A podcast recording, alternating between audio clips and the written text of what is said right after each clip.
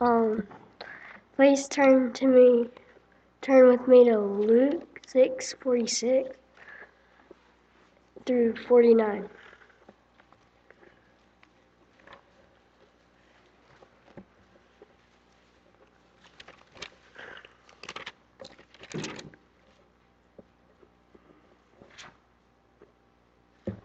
And it reads, Why do why do you call me Lord, Lord, and not do what I tell you? Everyone who comes to me and hears my words and does them, I will show you what he is like. He is like a man building a house who dug deep and laid the foundation of on the rock. And when the flood arose, the stream broke against the house and could and could not shake it because it had been well built. But the one who hears and does not do them with a foundation, when the stream broke against it, immediately, immediately it fell, and the ruin of that house was great. Thank you. You may be seated.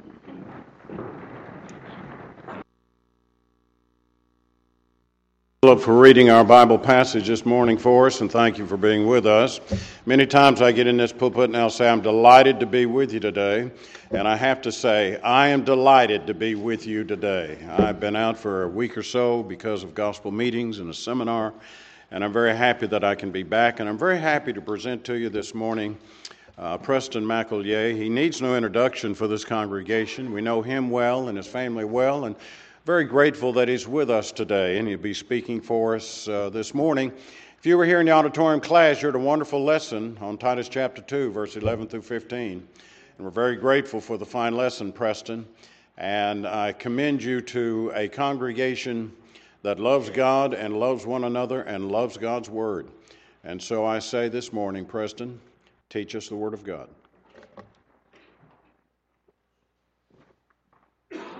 Well, thank you, Brother Jim, for that introduction. And, and again, I am happy to be here to have this opportunity to speak. I'm always thankful for any opportunities that I get. As we think about the, the scripture reading that we just had, uh, we think about that parable of the wise and the foolish builders. And we think about what Jesus is saying. And Jesus is saying, Why do you call me Lord, Lord, but not do the things that I say? He goes on and he says that whoever comes to me and hears my sayings and does them, he who hears and does, well, I will show you who he is like.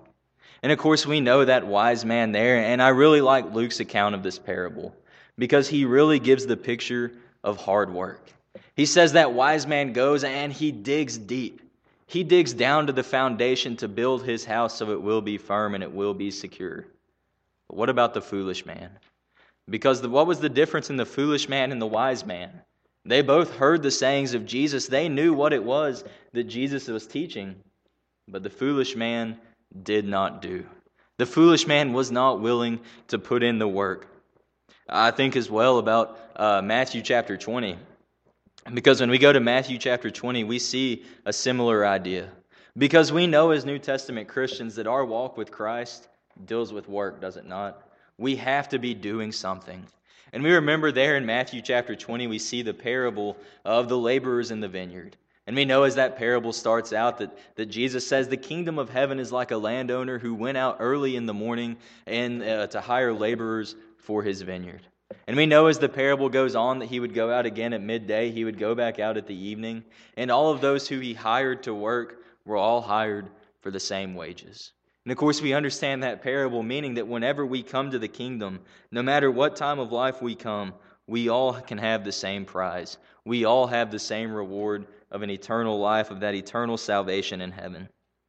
But the point we're trying to get at is as Christians, again, we have to work. And Christianity at times can be hard work.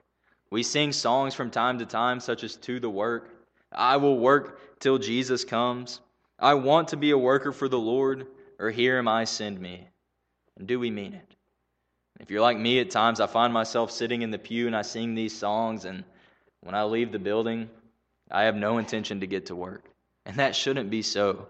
Because as Christians, we should be ready and we should be willing to get to work. So, this morning, where I want us to take our lesson from, we're going to be looking in the Old Testament. And we know Romans chapter 15 and verse 4. Because Romans chapter 15 and verse 4 tells us that whatever things were written before time were written for our learning, that we, through the patience and comfort of the Scriptures, might have hope. You see, there's great lessons we can learn from the Old Testament, and I hope we'll be able to take something from our lesson this morning. Uh, if you would, in your Bibles, let's turn back uh, to the book of Second Kings. We'll be looking in Second Kings, and, and we'll be taking our lesson from chapter 7. But as you're turning there to 2 Kings chapter 7, I want to, to remind us all of the context that we're dealing with. You see, if you go back into chapter 6 of the book of 2 Kings, you'll see there in 2 Kings chapter 6 and in verse 8 that the nation of Israel was in the middle of a war. You see, the children of Israel found themselves warring against the nation of Syria. It was a great war that they were in. But not only were they in a war, if you go a little further there in 2 Kings chapter 6, we see that they were in the midst of a terrible famine. You could look there, you could see how much it was that the people were willing to buy even the head of a donkey or even dove droppings to use as food. But more than that, it was a terrible famine. They were willing to eat their own children to try to survive. And this is the time set that we find ourselves in here in 2 Kings chapter 7. So, where I want us to pick up and read together as we begin is in 2 Kings chapter 7. And let's start reading together there in verse 3. It says, Now there were four leprous men at the entrance of the gate, and they said to one another, Why are we sitting here until we die? If we say we will enter the city, famine is in the city, and we shall die there. And if we sit here, we die also. Now therefore come, let us surrender to the army of the Syrians. If they keep us alive, we shall live, and if they kill us, we shall only die. And they rose at twilight to go to the camp of the Syrians, and when they had come to the outskirts of the Syrian camp, to their surprise, no one was there. For the Lord had caused the army of the Syrians to hear the noise of chariots and the noise of horses, the noise of a great army. And so they said to one another, Look, the king of Israel has hired against us the kings of the Hittites and the kings of the Egyptians to attack us. Therefore they arose and fled at twilight, and left the camp intact, their tents, their horses, and their donkeys, and they fled for their lives. And when these lepers came to the outskirts of the camp, they went into one tent and ate and drank, and carried from it silver and gold and clothing, and went and hid them. And then they came back and entered another tent, and carried some from there also, and went and hid it. Then they said to one another, We are not doing right. This day is a day of good news and we remain silent. If we wait until morning light, some punishment will come upon us. Now, therefore, come. Let us go and tell the king's household. Now, this is the text where I want us to pull our lesson from this morning. And as we look there again in 2 Kings chapter 7 and verse 3, we see those four men, those four lepers who are in a hopeless state. They find themselves outside of the city because of their condition in the midst of a terrible war. But again, there's that great famine. They knew that they were facing a certain death. And so they had to ask the question why are we sitting here until we die? Again, we think back to those verses we considered from Luke 6, from Matthew chapter 20. And Christianity is all about work, it's about doing, it's about working for God. But when we sit here in the pew, and we get comfortable in that rut that we're in and we don't go out, we don't challenge ourselves, we don't work as we should, why are we sitting here until we die? And so, this is a challenge for me, and I hope uh, that perhaps this will be a challenge for you as well this morning. And so, as we consider our text, we're going to consider uh, four points. And the first one I want us to think about together is what we find there in 2 Kings chapter 7 and verse 3. Because we find that we have a common problem. We look at those four lepers there in 2 Kings chapter 7 and verse 3, and we see their condition. They were four leprous men. They had a problem. Again, we think about uh, their condition. We think about the leprosy, that terrible disease that would affect the skin and the nervous system. And according to the law of Moses, we know that the lepers were considered unclean. They had to be outside of the camp. We can go back to Leviticus chapter 13.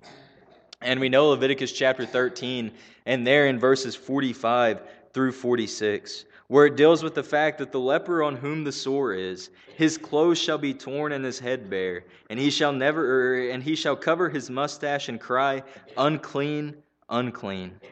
He shall be unclean all the days he has the sore, he shall be unclean. He is unclean, and he shall dwell alone. His dwelling shall be outside the camp. You see, they had a problem. They're in the middle of this war, and they're outside the place of protection. They're outside of the safety of the city.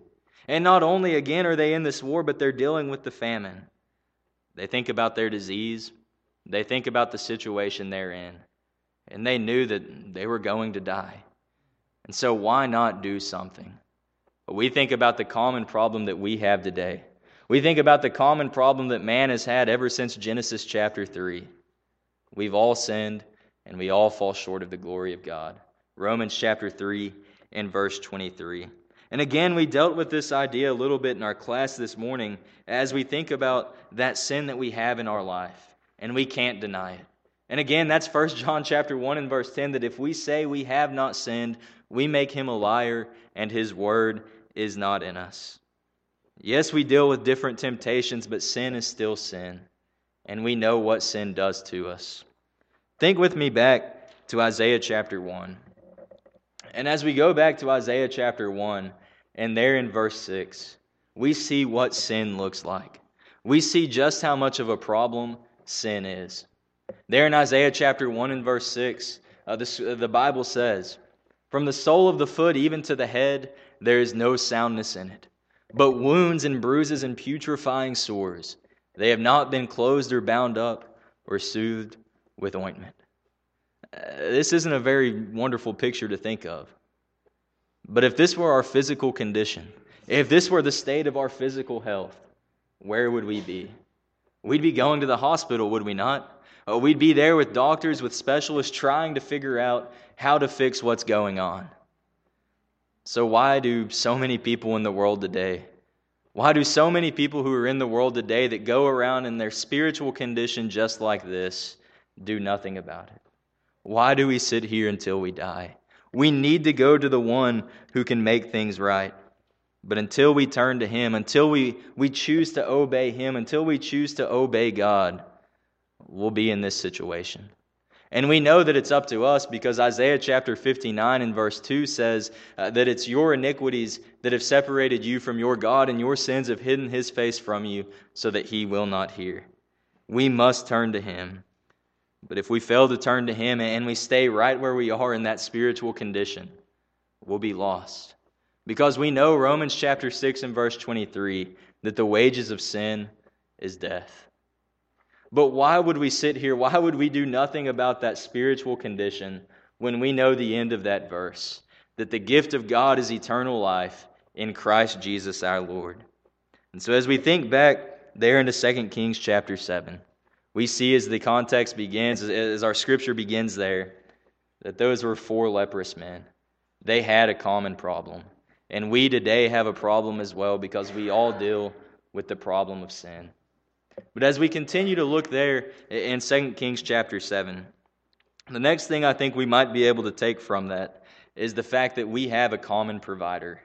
You think back in our text there that as those four lepers, as they left and they got up uh, from outside the gate of the camp, and they went to the Syrian or to where the Syrians had been camped out, and they realized who it was that caused them to flee. You look there, 2 Kings chapter 7 and in verse 6, and it says, The Lord had caused the army of the Syrians uh, ultimately to leave. And so we know that God was the provider, and He's still our provider today. Uh, we, think, uh, we think about Matthew chapter 5 and verse 45. And we know Matthew 5 and verse 45 that says, You may be the sons of your Father in heaven, for he, uh, for he makes his sun rise on the evil and on the good, and sends rain on the just and on the unjust. You see, God is the ultimate provider of all things we have in this life. And even further, we know James chapter 1 and verse 17 that every good and every perfect gift is from above and comes down from the Father of lights with whom there is no variation or shadow of turning. And so we know that God will always provide for us. And that's why it's so important that we turn to Him. that we get out of that uh, spiritual condition we were in, Isaiah 1 and verse 6, because of our sin, and we seek first the kingdom of God. Or we think about Matthew chapter 6 and verse 33 to seek first the kingdom of God and his righteousness, and all these things shall be added to you. But what is the context of that verse? Because it's dealing with everything that we need to survive, is it not? We think back up into verse, uh, into verse 25, where Jesus says, uh, Don't worry about your life, what you will eat or what you will drink, nor about your body and what you will put on. Is not life more than food, and the body more than clothing? We have no need to worry about the physical things of this life because as long as we put God first, as long as we're faithful and obedient to Him, we can have the hope and we can have the trust that He will provide. We have nothing to worry about. But even as we continue, oh, we think about Psalm 23. And we all know that great psalm, that whatever it is we may be going through, we know and we can fully trust in Him to provide. The Lord is my shepherd, I shall not want. He makes me to lie down in green pastures. He leads me beside the still waters. He restores my soul. Uh, he leads me in paths of righteousness for his name's sake. God will provide. We have a common provider. But perhaps the greatest blessing of all is that he provided his son for us. He gave us the great shepherd. And we know John chapter 10 and verse 11. Jesus says, I am the good shepherd. The good shepherd gives his life for the sheep. You see, we have what we need. And we know that we can trust in God to provide for us. But again, we think about the problem we're in. We think about that problem of sin. And we certainly need a provider. But we need to understand what it is we can receive if we go to him. Now think back to 2 Kings chapter 7. And we remember the problem that the lepers had, that, that they had the terrible disease. They found themselves in the midst of a famine, in the middle of a war without protection. And they decided to go and to do something. And they went to the Syrian camp, and what did they find? But they found a prize, did they not? They all had a common prize. We go back there in 2 Kings chapter 7. And as we look there in 2 Kings chapter 7, and there in verse 8, it says, When these lepers came to the outskirts of the camp, they went into one tent and ate and drank, and carried from it silver and gold and clothing, and went and hid them. And they came back and entered another tent, and carried some from there also, and went and hid it. Think about the joy that these men had to have had.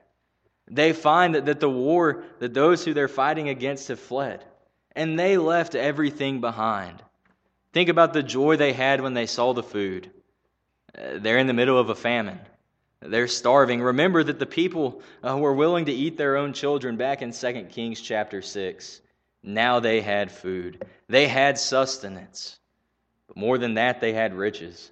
There was the gold, there was the silver that had been left behind. And these men recognized the prize that they had. But what about you and I today? Do we recognize the prize that we can have through God and through Jesus Christ. I think, uh, and I want to preface this again. I'm not saying that, that by saying that we have a common prize, I'm not trying to minimize what it is that God has done for us. Uh, the point I'm trying to get at here is the fact that the prize is the same for all of us. Again, we think back to Matthew chapter 20 uh, that we referenced as we began our lesson. Uh, the, the reward that we have for our work is the same no matter when we come to the kingdom. We think about what Paul would say at the end of his life or near the end of his life in 2 Timothy chapter 4 and there in verse 8. We remember that he said there that, that we have the crown and it's available to all those who love him. And so we understand that we can all have that same prize of salvation. What a great prize it is. But we think, first of all, about the church. Do we value the church? Do we see what a prize we have in the church? We think back to Acts chapter 20 and verse 28. And we know that the church is special, that, that there's something different about it. Because how was the church purchased? But with the blood of Christ. And so, again, Acts chapter 20 and verse 28, I hope that we can place value on the church. But again, as we think about these riches, I think about Jesus' parables and Jesus' teachings about the kingdom of heaven. And I think specifically back to Matthew chapter 13. Because we remember there in Matthew chapter 13, uh, where we see the parable of the treasure in the field. And it says there, Matthew 13 and verse 44, that the kingdom of heaven is like a treasure hidden in a field, which a man found and hid, and for joy over it, he goes and sells all that he has, and he buys that field. Is that how we see the church? If we had to sell all that we had to be a part of the church, would we be willing to do it? How much value do we place on it? Again, we could continue there in Matthew 13 and look at the parable of the pearl of great price. And it's there in the parable of the pearl of great price that Jesus says, Again, the kingdom of heaven is like a merchant seeking beautiful pearls, who, when he had found one pearl of great, pl- of great price, went and sold all that he had and bought it. Again, how much value do we place on the church? Would we be willing, if we had to, to, to get rid of all that we had in order to obtain it? I hope we would. But even then, I think about that great prize of salvation. We know John chapter 3 and verse 16 that God so loved the world that he gave his only begotten Son, that whoever believes on him should not perish but have everlasting life.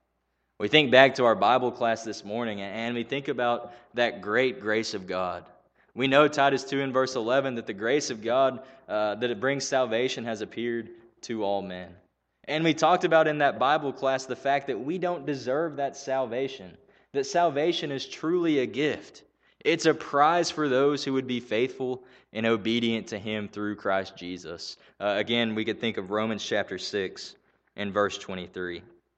But as we think about the fact that we don't deserve salvation, we think about the fact that it's our sins that nailed Christ to the cross. I really hope that we recognize the prize we have in our salvation. Uh, turn with me, if you would, in your Bibles over uh, to Romans chapter 5. And here in Romans chapter 5, and starting in verse 6, I think we get a good picture uh, of truly the love that God has for us, the love that His Son has for us, and that Jesus was willing to die, and that God was willing to send His Son for us because we don't deserve it. We look there in Romans chapter 5, and starting there in verse 6, and it says that when we were still without strength, in due time Christ died for the ungodly. For scarcely for a righteous man will one die, yet perhaps for a good man someone would even dare to die. But God demonstrates his own love toward us, and that while we were still sinners, Christ died for us. Much more then, having now been justified by his blood, we shall be saved from wrath through him. For if when we were enemies we were reconciled to God through the death of his Son, much more having been reconciled we shall be saved by his life. And not only that, but we also rejoice in God through our Lord Jesus Christ, through whom we have now received the reconciliation. Now, when we read these verses, we see the state that we were in when Jesus died. We look there in verse 6, and it was while we were without strength that Christ died for you and I, that Christ died for the ungodly. We look there at the end of verse 8, and we see that it was while we were sinners that Christ died for us. And then you go into verse 10 and you see it was while we were the enemies of God, it was while we were the enemies of Christ that he still died for us. We don't deserve it. We do not deserve that salvation, but because of his love to us, we've been reconciled to God through the death of his Son, and we can be saved by his life. What value do we place on it? How much do we prize that salvation that all of us can have? Again, we think of 2 Timothy chapter 4 and verse 8. And that crown of righteousness is available unto all those who love him. Do we love God enough to do what it takes to obtain that prize?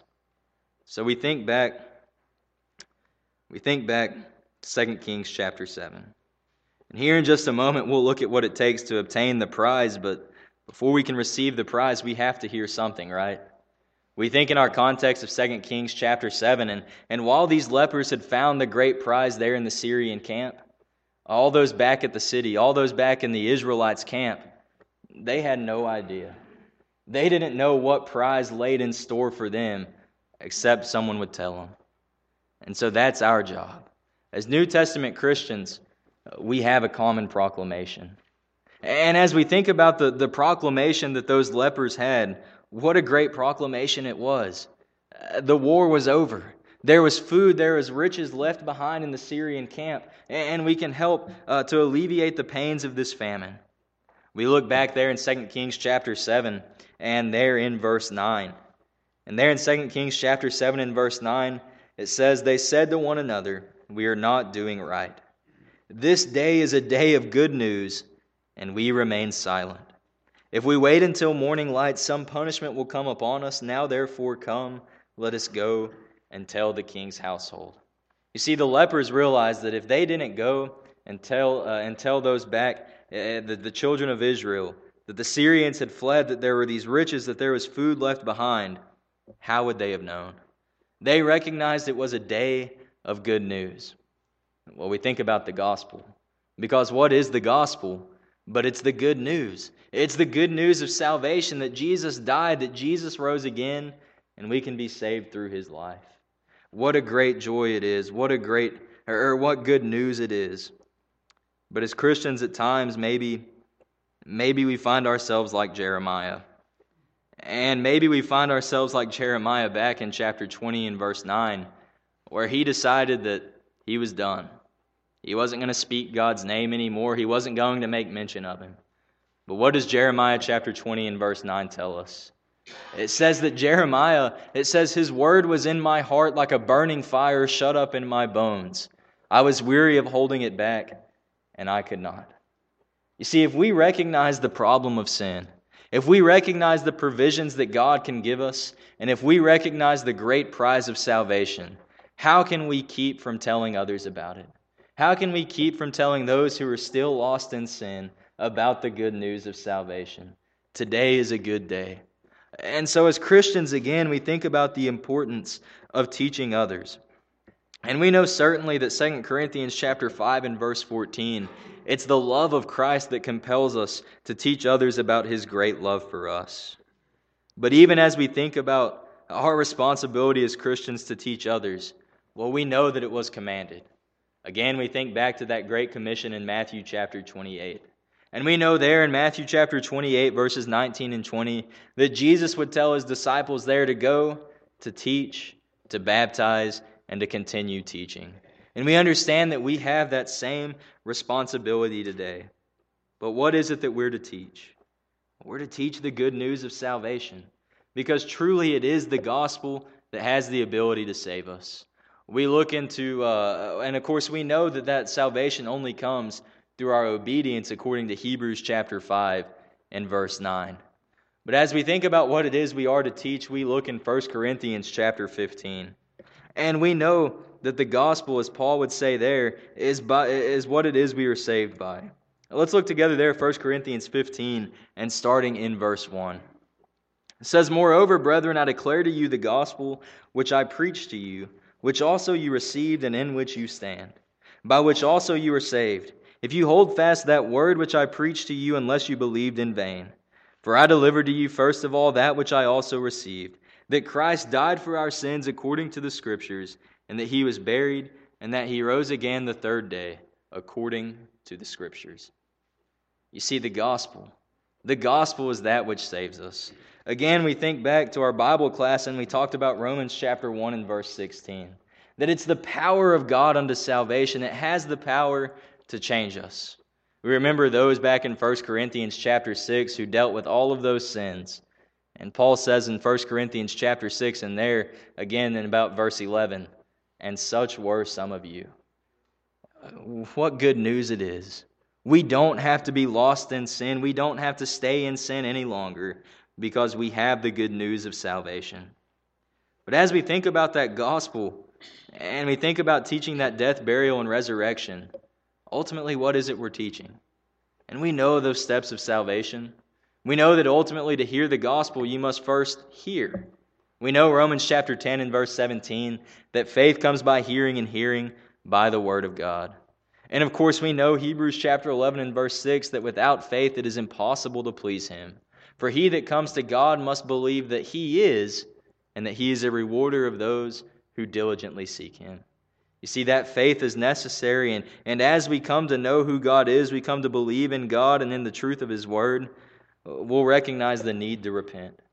We know what Jesus said in Luke chapter 13 and verse 3 I tell you, no, except you repent, you will all likewise perish. And it was important enough that Jesus says the same exact thing two verses later.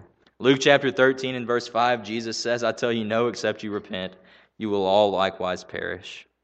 But we know as well as we continue to study, as we examine what it is we must do to receive the prize, as we teach others about this great proclamation, we know that we must confess Jesus' name before men. And Jesus said in Matthew chapter 10, and there in verses 32 and 33, uh, that if we confess his name before men, he will confess our name before the Father who is in heaven. But if we deny him before men, he will deny us before the Father who is in heaven. But it doesn't stop there, does it? Because we have to get into Christ. We have to obey that death, burial, and resurrection. And where is it that we do that? But it's in baptism. We know Romans chapter 6, verses 3 and 4, that we're buried with him in, into his death, and we arise to walk in newness of life. You see, it's that burial water, water that, that is ultimately uh, obeying Christ's death, burial, and resurrection.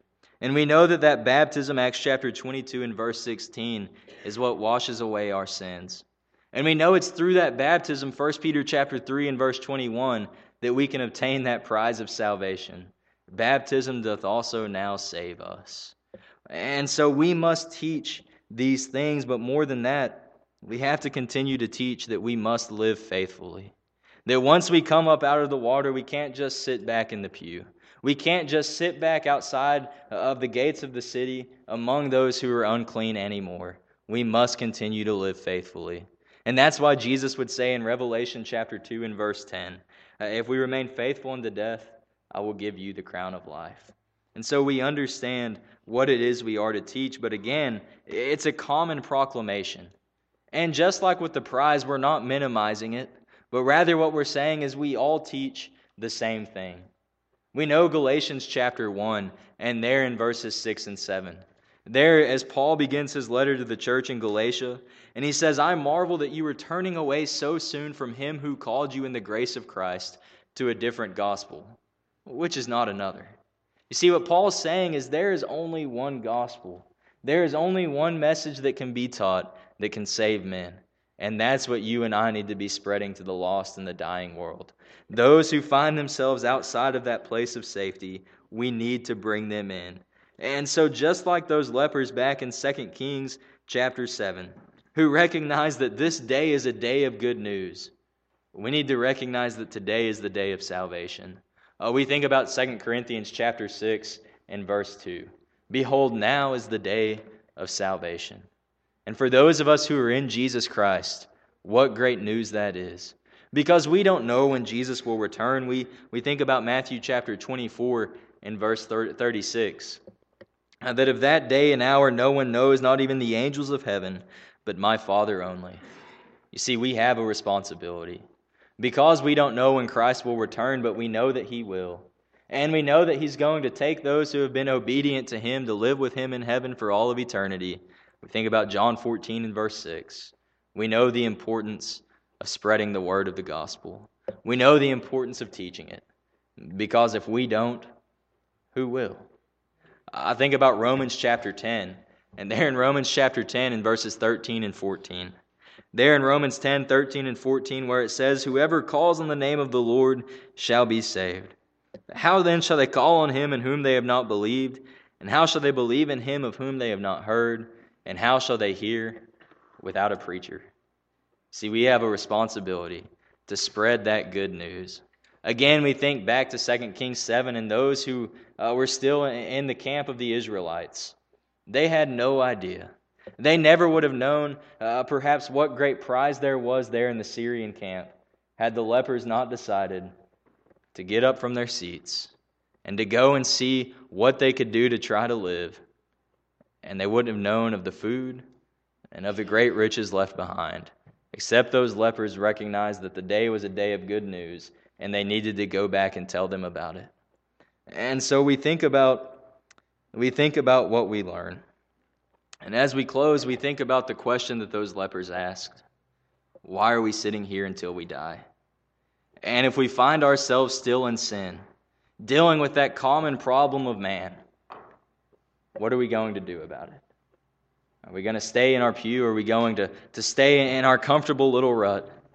Or are we willing to do something about it? because we know as we continue that God will provide for us and God will give us abundant blessings if we'll only come to Him.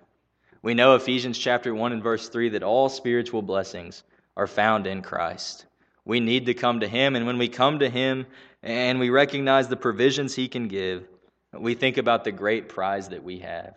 And we know that it's in Christ Jesus that we can be saved. That we don't have to worry about sin, we don't have to worry about death. Because again, John chapter 14 and there, verses 1 through following, we know that we can be where He is.